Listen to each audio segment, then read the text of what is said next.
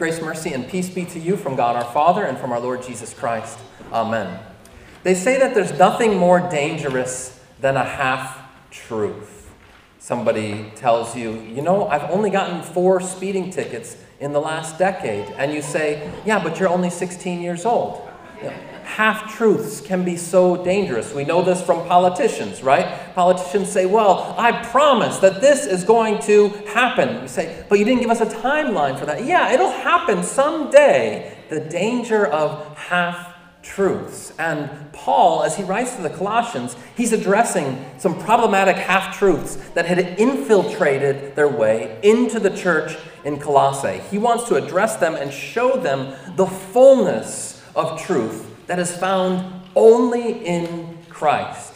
Uh, if you've got your worship folder, I encourage you to, to keep that out, or if you'd like to grab the Pew Bible as well, because we're going to be working our way through our reading tonight from Colossians chapter 2.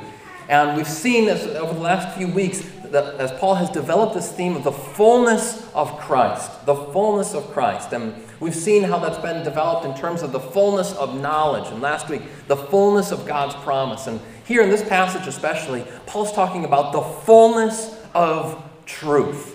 He is combating these half truths that are infiltrating the church there. He says uh, in, at the beginning of the, the second paragraph there see to it that no one takes you captive by philosophy and empty deceit, according to human tradition, according to the elemental spirits of the world, and not according to Christ. There's a kind of empty truth, a half truth, that was coming at the church there. And in fact, there was two half truths. Incidentally, two half truths don't add up to a whole truth. There were two problems in particular that Paul was addressing, and they're both alluded to in these verses. These two problems are what we would call syncretism and legalism. Syncretism came especially from their Greek and Gentile neighbors, and legalism was coming from their Jewish neighbors. Now, I want to unpack that just a little bit because it helps us to understand the fullness of the truth that, that Paul is preaching here. So, syncretism is when you would take elements of the native local religion and mix it with the proclamation of the gospel. And there's something to that because Christianity is always, people will say sometimes, an incarnational religion. It always is translated into the understanding and the language of the local people. And so we absolutely want to have to adopt an understanding of the local culture. So it gets it part right. But this is just the danger of a half truth, right? Syncretism can also lead to, well, it can lead to compromise when it comes to the proclamation of the gospel, can even lead to idolatry. For example, I've done um, several short term mission trips down to Haiti. And in Haiti, there would be all over the place, I would see kind of quasi Christian imagery. It would look like a crucifix, but the person or the creature who was on the, the cross was not my Jesus. And I would start to ask some of our friends down in Haiti, what is this about? And they're like, well, see, some, when some of the first missionaries came to Haiti, they wanted the gospel to make sense. They wanted it to be relevant. And so they took elements of the native voodoo religion and melded it with elements of Christianity and the gospel so that it would make sense to the local people. But what ends up happening is it just gets co opted by the local religion. People are not praying to Jesus, they're praying to some other God who just happens to also be on a cross. Well, this has happened across time in all sorts of different places, and this is what, what Paul is addressing here. There was a kind of syncretism happening. This is what he's, he's alluding to. He talks about the philosophy and the empty deceit. As the Greeks would think, well, we've got a whole pantheon of gods. We can get your Jesus in there. I think there's some room in there in between, you know, Aphrodite and Zeus. We got, we can scoot up, scoot over a little bit, guys. We'll get Jesus in there too. See, and people still do this today. I'll talk about more about that in, in a minute. But this syncretism is a half truth which ends up just leading us away from the Lord. That was one of the half truths that Paul was addressing. The other one, which was especially coming from their Jewish neighbors, was legalism. This might be a little bit more familiar of a term. But when we talk about legalism, It's where we're bringing in elements of the Old Testament Jewish law and saying, Jesus is great. Jesus is wonderful. And all you need is Jesus and a little bit more law keeping. And then God is going to accept you. Paul points out in this passage a couple of the elements in particular from the Old Testament law that were being foisted upon Christian converts. It related to their dieting, their diet laws, not like are you going to do keto or you know uh, th- that kind of diet, but more are you going to eat kosher? Are you going to limit your foods just to the sort of things that were acceptable according to the Old Testament dietary restrictions? The other one was in terms of when the Sabbath was going to be celebrated. This was an, another uh, flashpoint, as you know from reading the Gospels. How many times Jesus runs afoul from the religious leaders because of what he has to say about the Sabbath. In each of these cases, it might be innocuous in its own right. You say, well, what's the big deal? What you eat or what day you celebrate on? But the problem came when it was like, okay, yeah, God loves you, He accepts you, He forgives you because of Jesus and these other things that you do. That's where Paul starts to get really upset and says, wait a second, no, Christ is the fulfillment of the law. He says that those Old Testament laws were the shadow of which Jesus himself is now the substance. So, in both cases, you have these two half truths the syncretism from the Greeks or the legalism from the Jews. Both of them get part of it right. The legalism understands that Jesus was Jewish. It's always like a big, you know, wait a second, Jesus was Jewish? You mean he wasn't Christian? Believe it or not, Jesus was Jewish, but he was the Jewish Messiah. He came not to abolish the law, but to fulfill it. So there's some truth to it, but it misses out on the fact that Christ is the end of the law for all who believe. And the syncretism gets some elements correct to it too. Christianity, the gospel, is always relevant to its native culture, but it also transcends it and isn't merely co opted by the local religion. And so, in both of these cases, Paul says, you've got half truths here, and we want to instead look at the fullness of truth. He says in verse 9, In him, in Christ, the whole fullness of deity dwells bodily and you have been filled in him who is the head of all rule and authority. Christ is the fullness of truth. Now, I got more to say about that, but let me pause for just a minute because maybe some of you are thinking, well, Pastor, that sounds really interesting. This kind of legalism that was infecting the church, or that sort of syncretism, and you're, you're talking about 2,000 years ago in a land far, far away, or you're talking about in Haiti. Here in America today, we don't have people worship, doing voodoo worship, or we don't have folks who are insisting upon keeping the Jewish law. Like this, this just doesn't apply to us. Let me ask you can we still get taken in by half truths? Well, you better believe it.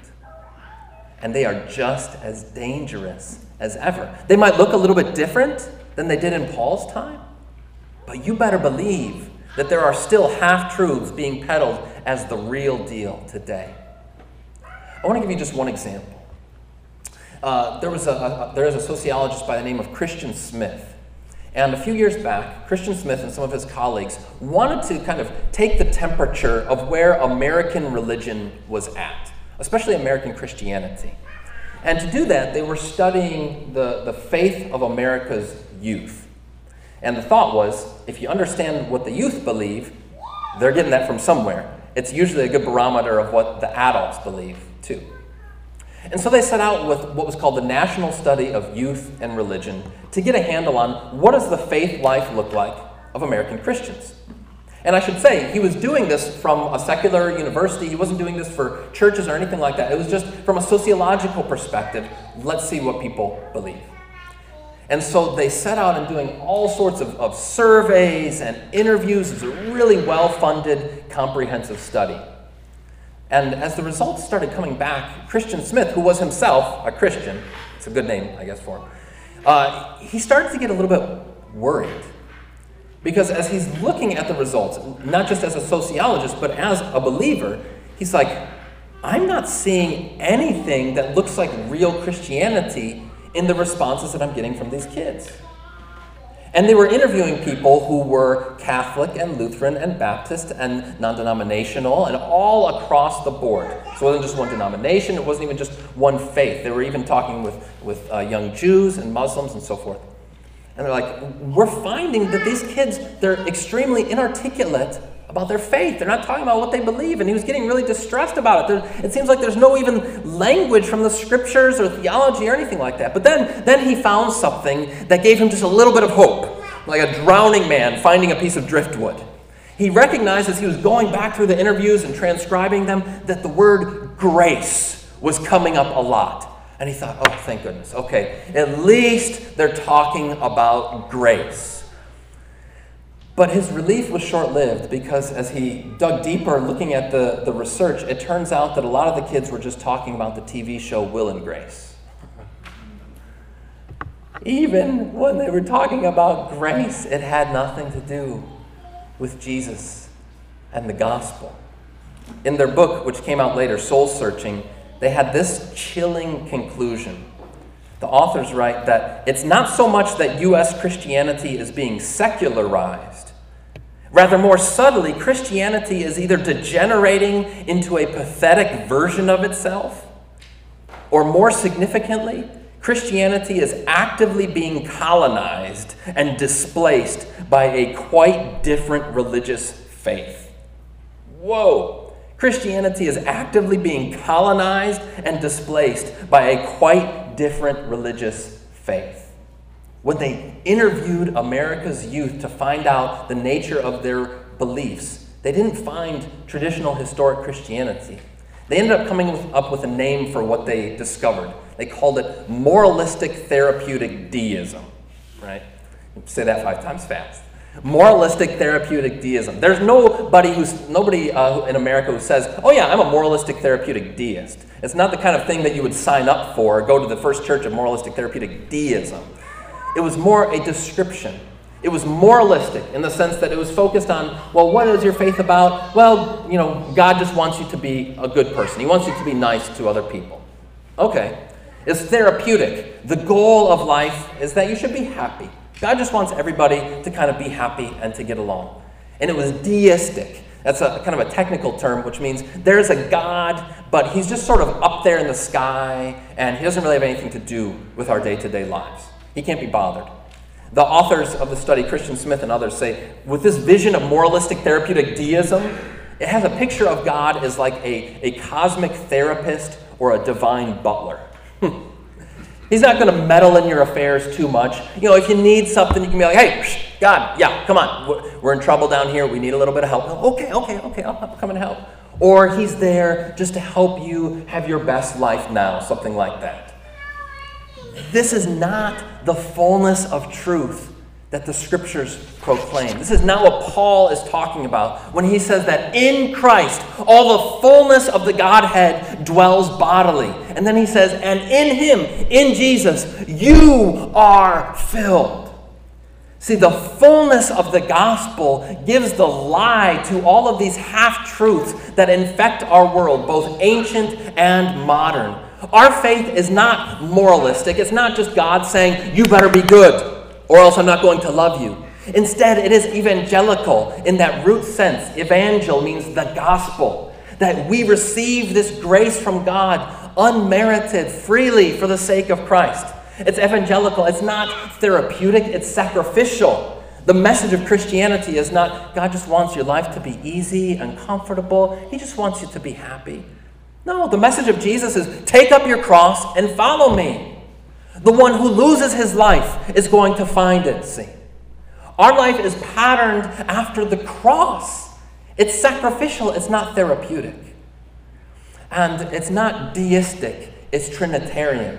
It's not just a matter of, oh, there's some God up in the sky who comes down every once in a while. It's Trinitarian. It's Father, Son, and Holy Spirit conspiring together for your salvation and for mine. It's a Father who loves his world so much that he sent his Son into our frail human flesh in order to take your sin and mine on himself and through his death and his resurrection has redeemed you by grace, reconciled you to the Father. And he wasn't done with you yet, so he sends his Holy Spirit into your hearts to strengthen you to follow Christ in the way that leads to everlasting life. Does that sound like, well, God just wants you to be nice and to be nice to other people?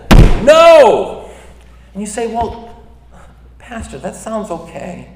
But, you know, everybody's being so mean to each other nowadays. That moralistic therapeutic deism doesn't sound so bad. Like, we could do a little bit more of just being nice to each other. And here again, half truths, y'all. Half truths. Yeah, you should be nice to other people. Don't hear me, you know, don't walk out tonight and say, Pastor told me to be a jerk to other people. Apparently, that's what it means to be a Christian. No! Of course, you want to be nice. Or, scriptures don't use the word nice, they use the word kind use of goodness. They use love, agape, self sacrifice. That's not just nice, see. So we have a faith in the fullness of God's truth that is formed by who our God is Father, Son, and Holy Spirit. That is motivated and patterned after His grace given freely for the sake of Christ. Don't be content with those easygoing half truths that seem so nice. I'll leave you with this last thought. Because some people will think, well, okay, fine, you know, you preacher types, you're so interested in truth all the time and doctrine and, and teaching, but does that really make a difference in the way that I live? And I would say 100% it does. I'll give you just a couple of examples. One, what we call modern science. And nowadays, people look at science as being opposed to religion. There's the scientists over here. Ooh. And then there's the Christians over here. Ah. Brothers and sisters, it should not be. And in fact, what we call science and the sciences today was unleashed and became powerful because of a Christian vision of the world. Before the time of Christ, the Greeks in particular, and also in the Eastern religions, had a vision of the world where if there is a God, that it's all God is kind of all wrapped up in the cosmos. This is sometimes called pantheism. And if it's pantheism, if God is kind of part of the world, you could never, for example, do an experiment and expect to find consistent results from one experiment to the next. Because, well, if it's all kind of wrapped up in God and He's just sort of capricious and maybe one day it's this way, another way it's the next, how could you ever really grow in knowledge and understanding? But the Christian vision comes along and says, no, this world is a creation. God suffuses all things, He fills all things, but the creation itself has its own integrity and understanding to it. Therefore, we can study the world. We can make sense of this world because there is a good and loving Creator who ordered this world with His truth. See? Does that fullness of truth help us to understand it better? You better believe it. And despite what people would tell you today, many of the greatest scientists through history have been Christian believers. It's still the truth, but that's not a fashionable thing to say nowadays. I'll give you one other example from the other end of the spectrum. Tomorrow is the feast day for a man who is near and dear to my heart. He was a, a simple churchman, he was a church organist in the church of um, St. Martin in Leipzig, Germany. And he was a man whose heart had been set aflame with the fullness of the truth of the gospel. He's a guy who, week by week, served God's people, sitting at the organ bench, playing music for them. And you think, well, what, what's an organist have to do with you know, the, the fullness of truth, the beauty of, of God's world? Well, that organist, who seemed like just a, a regular old church musician toiling away Sunday by Sunday, was a little guy by the name of Johann Sebastian Bach, who served his Lutheran church faithfully and joyfully with a heart filled with wonder and joy at the fullness of God's truth. We would not have Johann Sebastian Bach if we did not have the fullness of truth. And, well, I'm biased, but I would say that would be a big loss. I could go on all night with this. When we see the, the fullness of God's truth, it changes the way we live, helps us to understand who we are and how we operate in this world. Don't be content with those watered down, milk toast half truths. God has something better the fullness of Christ for you and for me. Amen. May the peace of God that surpasses all understanding keep your hearts and minds in Christ Jesus. Amen. We stand to sing to our triune God with verse 6 of the hymn.